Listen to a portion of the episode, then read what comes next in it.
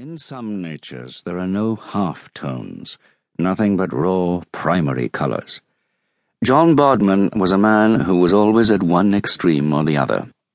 This probably would have mattered little had he not married a wife whose nature was an exact duplicate of his own. Doubtless there exists in this world precisely the right woman for any given man to marry, and vice versa.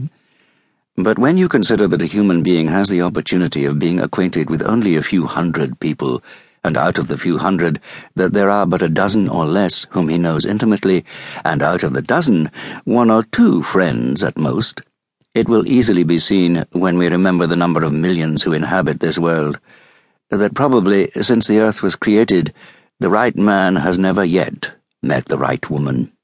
The mathematical chances are all against such a meeting and this is the reason that divorce courts exist. Marriage, at best, is but a compromise, and if two people happen to be united who are of an uncompromising nature, there is trouble. In the lives of these two young people, there was no middle distance.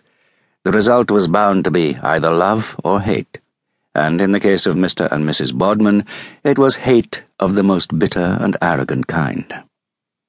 In some parts of the world, incompatibility of temper is considered a just cause for obtaining a divorce.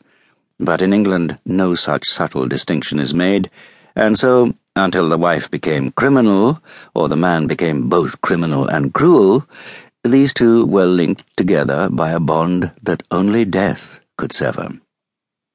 Nothing can be worse than this state of things and the matter was only made the more hopeless by the fact that Mrs. Bodman lived a blameless life, and her husband was no worse, but rather better than the majority of men. Perhaps, however, that statement held only up to a certain point, for John Bodman had reached a state of mind in which he resolved to get rid of his wife at all hazards. If he had been a poor man, he would probably have deserted her but he was rich, and a man cannot freely leave a prospering business because his domestic life happens not to be happy. When a man's mind dwells too much on any one subject, no one can tell just how far he will go.